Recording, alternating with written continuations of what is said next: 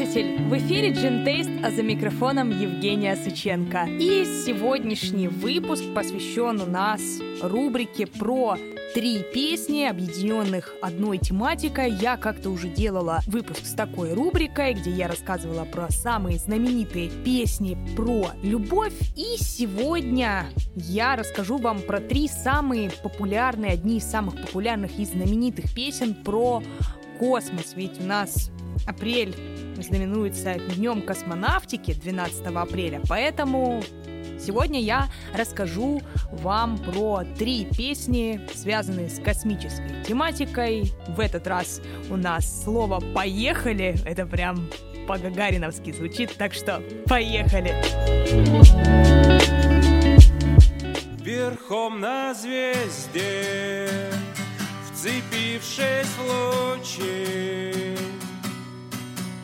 луной на поводке в ночи верхом на звезде. Несусь навстречу ветра.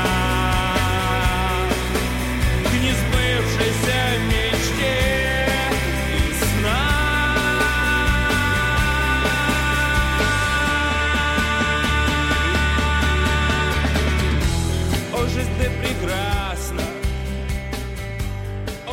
того, что сама тема космоса, Вселенной, есть ли жизнь на других планетах, а, или же как чувствуют себя, например, космонавты, которые потерялись в открытом космосе, это все волновало музыкантов. Мне было достаточно сложно выбрать именно три каких-то конкретных песни, так что это мой сугубо личный топ-3, вот, но на самом деле это не только мой сугубо личный топ, эти песни как-то покорили э, страну, в которой они вышли, чарты, или же плотно и тесно ассоциируются с космосом, с космонавтикой любви. Ну, давайте приступим же к первой песне. И первую песню, которую я выбрала для себя, это песня Space Oddity Дэвида Боуи. Ground control to Major Tom. Seven, six. Commencing countdown engines on. Three, two. Check ignition and may God's love be with you.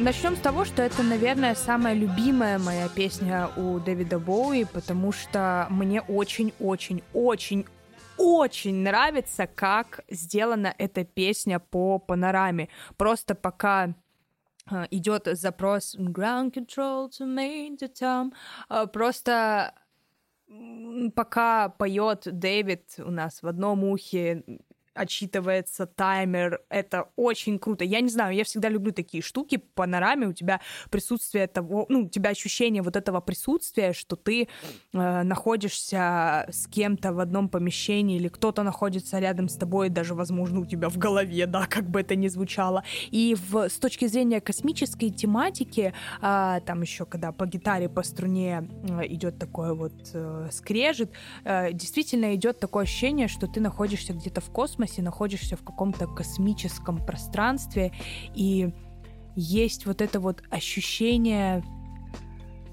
присутствия, вот.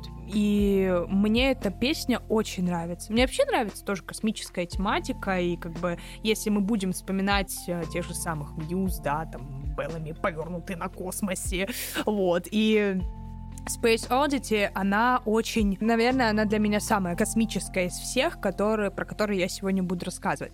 А, сюжет песни. На самом деле песня очень грустная, потому что идет она от лица майора Тома, космонавта, который потерял связь с Землей. И если мы будем э, читать перевод, то Том в этой песне отчаянно признается в любви к своей родной планете. Он говорит о том, что Земля такая голубая, такая прекрасная, и я ничего не могу с этим сделать. То есть майор Том в этот момент, он видит на то, то, насколько великолепно то, что он наблюдает сейчас, планета Земля, но при этом он не может с ней связаться. И сначала в начале песни он говорит о том, что я знаю, что мой корабль летит в правильном направлении, и все, наверное, как будто бы э, хорошо. И в целом Том описывает, что он парит над звездами, что здесь так хорошо, и он далеко от мира. И далее он уже говорит о том, что я думаю, что мой корабль знает, куда лететь, и потом следующая фраза «Скажите жене, я очень ее люблю, хотя она знает». И это так грустно. Я летаю по кругу в жестяной банке, далеко над луной. Я не знаю, я каждый раз, когда слушаю эту песню, это такое щемящее чувство отчаяния, одиночества, но и в том числе и восторга какого-то ну, то есть это вот квинтэссенция и тот самый катарсис. По-моему, катарсис. Простите меня, дорогие слушатели, если неправильно поставлю ударение. И вот этот самый момент, когда ты понимаешь, что отчаяние но это отчаяние такое прекрасное.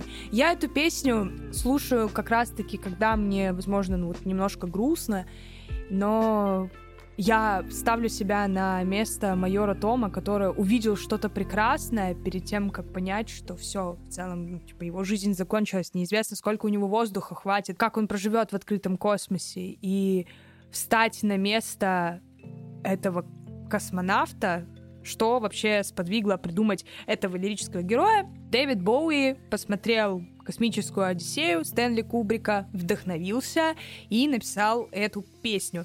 И что самое интересное, выпустил он ее 20 июня 1969 года, и буквально через несколько недель, 11 июля того же года, отправился первый такой шаттл который высадил людей на Луне. И сопровождался он именно этой композицией на трансляции BBC.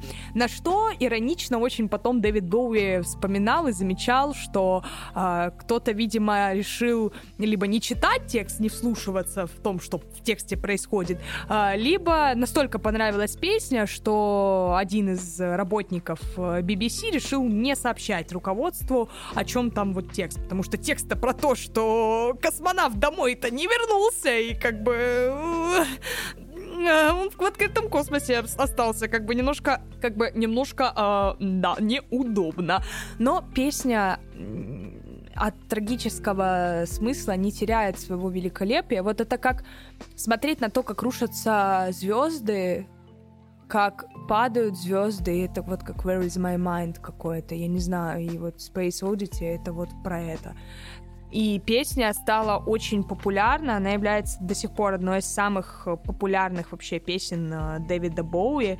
И расскажу про нее несколько интересных фактов. В 2013 году уже канадский астронавт Крис Хэтфилд спел Major Tom, Space Oddity, вот Major Tom это второе название этой песни, находясь на борту Международной космической станции. И это был первый видеоклип который был записан на космической станции, то есть в космосе. Тоже очень символично, на самом деле, ну, как бы Мэджор Том, по сути, вот э, Хэтфилд, он выступает вот этим Мэджором Томом, который видит прекрасную нашу голубую планету.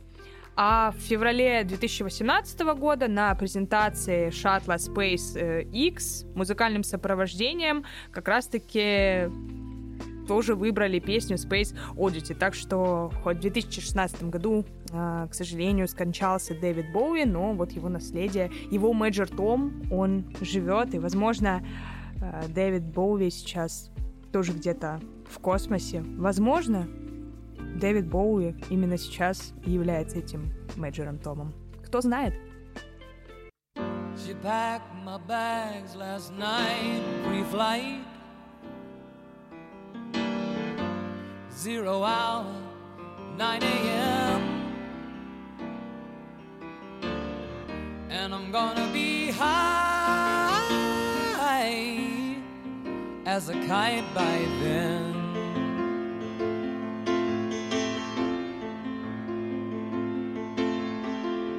I miss the earth so much.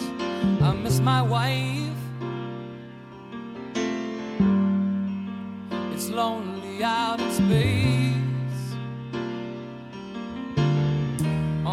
Such a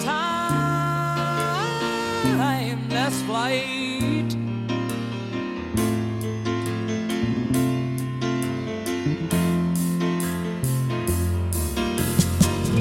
And I think it's gonna be a long, long time till touchdown следующая песня, которая на самом деле связана в какой-то степени с песней Дэвида Боуи, это тоже другой, не менее известный, потрясающий, великолепный исполнитель британский Элтон Джон с его песней «Rocketman». Rocketman — это тоже одна из таких популярных песен Элтона Джона, и написана она тоже под влиянием произведение, которое уже было тоже написано, только здесь у нас не фильм, а книга а, Рэя Брэдбери, где рассказывается про космонавта, который а, в прямом смысле этого слова сгорел, а, и между выбором, между а, семьей, между домом и вот этой вот работой. Песня была выпущена в 1972 году, и, честно говоря, даже клеветали и говорили о том, что Элтон Джон взял эту идею полностью у Боуи, хотя, опять же, столько людей писали до этого треки про космос, э, как-то размышляли на тему вселенной, и каждый раз, когда кто-то выпускает хит, и после него выпускают люди на эту же тему, только свое высказывание, все таки да, нет, вот, вот, высказался Дэвид Боуи, вот больше все, все остальные молчите, больше так нельзя. Но Песня стала тоже очень популярной. Билборд вообще назвал э, песню Rocketman Элтона Джона одной из величайших песен, когда-либо написанных вообще. В 500 она входит, да, э, в топ-500. Есть, кстати, такой, такое мнение, что как раз-таки вот этим космонавтом и космосом является сам автор Элтон Джон. Точнее, то, что Элтон Джон является космонавтом, который бороздит все эти просторы, и, по сути, Элтон Джон, его популярность вознесла его над простыми людьми, и он теперь вот на просторах вселенной вот это вот все изучает. Хотя мне кажется, что это достаточно такая эгоистичная теория, честно говоря, и мне кажется, что это просто красивая песня про э, космос и про то, что всегда нас волновало, что же там есть, и казалось бы, мы уже изучаем, мы дали большой виток в развитии космонавтики, смотрим даже на другие галактики, но не каждый из нас с вами, далеко не каждый из нас с вами сможет быть космонавтом и когда-либо вообще приблизиться к космосу. Я человек, например, с плохим вестибулярным аппаратом, и мне в самолете плохо, мне на карусели плохо, не говоря уже про космический какой-то аппарат. Поэтому, естественно, когда ты смотришь на звезды, ты начинаешь как-то мечтать, ну, это всегда романтично. Поэтому чаще, наверное, вот любовные какие-то песни тоже связаны с э, космической тематикой. А интересные факты про песню Rocketman Элтона Джона, например, свою звукозаписывающую компанию Элтон назвал как раз-таки Rocket Records в честь песни. А в 1988 году Элтон Джон исполнил Rocketman на стартовой площадке Space Shuttle Discovery.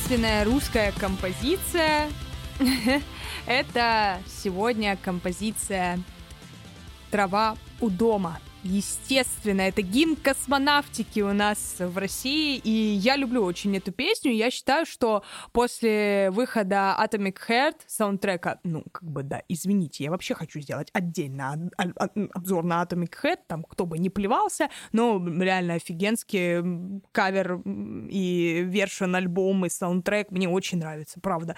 И мне кажется, эта песня, как раз-таки «Трава у дома», она переживает сейчас какой-то новый виток популярности в нашей стране, стране, потому что я обязательно вставлю плейлист именно вот эту вот э, версию Atomic Head, ну, классная, такая грузиловая песня, ты хочешь натурально трясти под нее башкой. Я не знаю, меня легко очень вывести на эмоции. Что вы мне сделаете? Я в другом городе. Вообще, кто был ответственен за э, то, что как, как и что вообще была написана песня «Трава у дома». Как известно, в СССР песни были часто исполнены не авторами и часто писались для кого-то, для какой-то группы, для какого-то исполнителя. И э, «Трава у дома», естественно, не стала исключением. Написали ее не земляне, если что, а Владимир Мигуля и Анатолий Поперечный. Это вот авторы трека трава у дома. И вот как раз-таки Сергей Скачков, солист группы «Земляне», сделал ее хитом узнаваем. Вообще группа «Земляне» сделана, сделала этот трек супер хитом. Причины невероятной популярности именно этой песни раскрыл сам космонавт Алексей Леонов.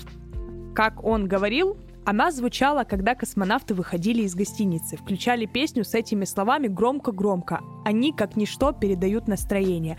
Но если мы будем смотреть на текст песни «Трава у дома», э, и снится нам не рокот космодромов, не эта ледяная тишина, а снится нам трава, трава у дома, зеленая, зеленая трава. Убери отсюда космос, как по мне, песня не потеряет э, какого-то своего шарма. Ну, честно, мне кажется, это просто песня, хорошая песня про дом, про ценности, про, ну, вечно человеческое. И вот это вот вернуться к родному окну, к родному краю, неважно, где ты, в другой стране, в другом городе или в космосе вообще. Мне кажется, это вот, вот про что-то бесконечно вечное, как вот говорится. Изначально слова песни вообще отвечались, там было вот как раз-таки про коров, про глаза коровы, про кошечек, про собачек. И когда поступил заказ, что нужен а, трек к дню космонавтики, вообще связанный с космосом, почему-то пал выбор именно вот на стих вот этот с коровами.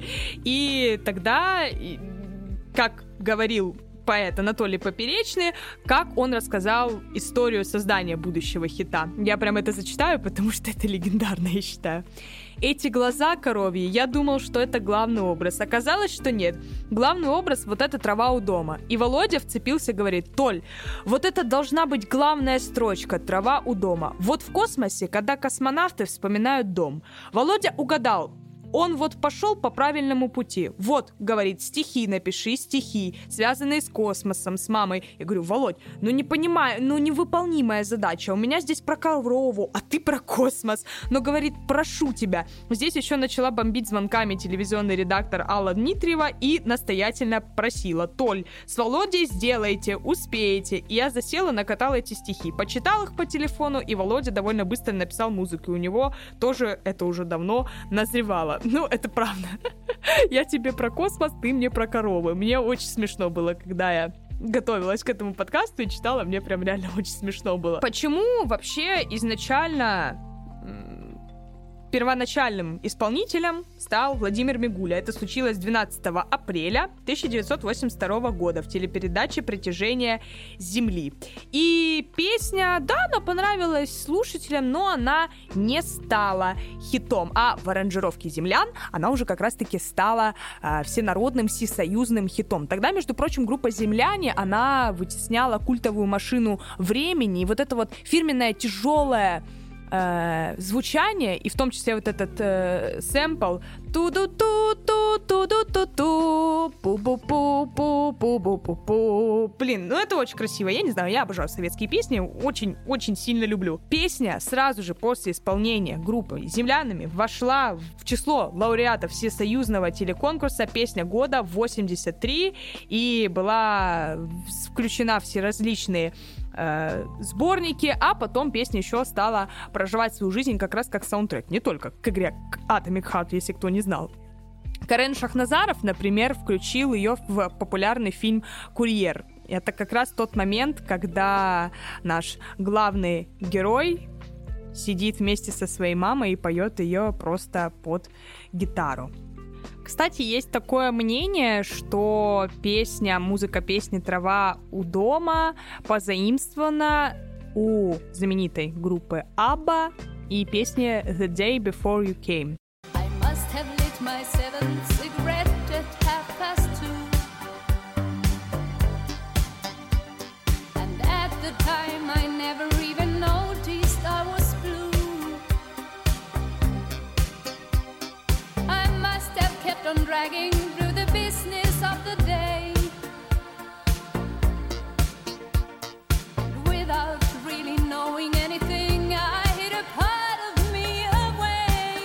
Я тоже ее обязательно сюда вставлю, и сами тогда подумайте и решите. Но, как мне кажется, ну, я не знаю, да, мы любим заимствовать, да, вот в Советском Союзе, в России мы этим занимаемся постоянно, сэмплированием незаконным, я бы сказала.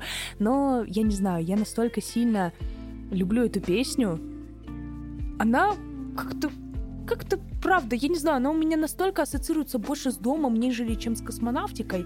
И, как мне кажется, такие песни, которые про бесконечно вечное, они выстреливают у народа еще и в такой родсковой истории, если мы смотрим на советские вре- времена, если мы смотрим на Atomic Heart, вообще классная аранжировка. Ну что ж, дорогие слушатели, и на этой ноте я заканчиваю сегодняшний выпуск. Я обязательно вставлю ссылочку на плейлист со всеми тремя композициями, оригиналами. В том числе я ставлю live-версии, кавер-версии, вообще все различные, все различные версии этих трех композиций. А, Как мне кажется, такой формат э, мне прям вот заходит. Я очень быстренько его записываю, очень быстренько его монтирую, выпускаю, и мне нравится делиться с вами какими-то фактами, которые интересны и для меня. Я узнаю для себя что-то новое, и кайфово, почему бы с этим с вами не поделиться. Спасибо вам большое, дорогие друзья, за то, что прослушали этот выпуск. И я, как всегда, Желаю вам хорошего настроения, слушайте хорошую музыку. Пока! Thank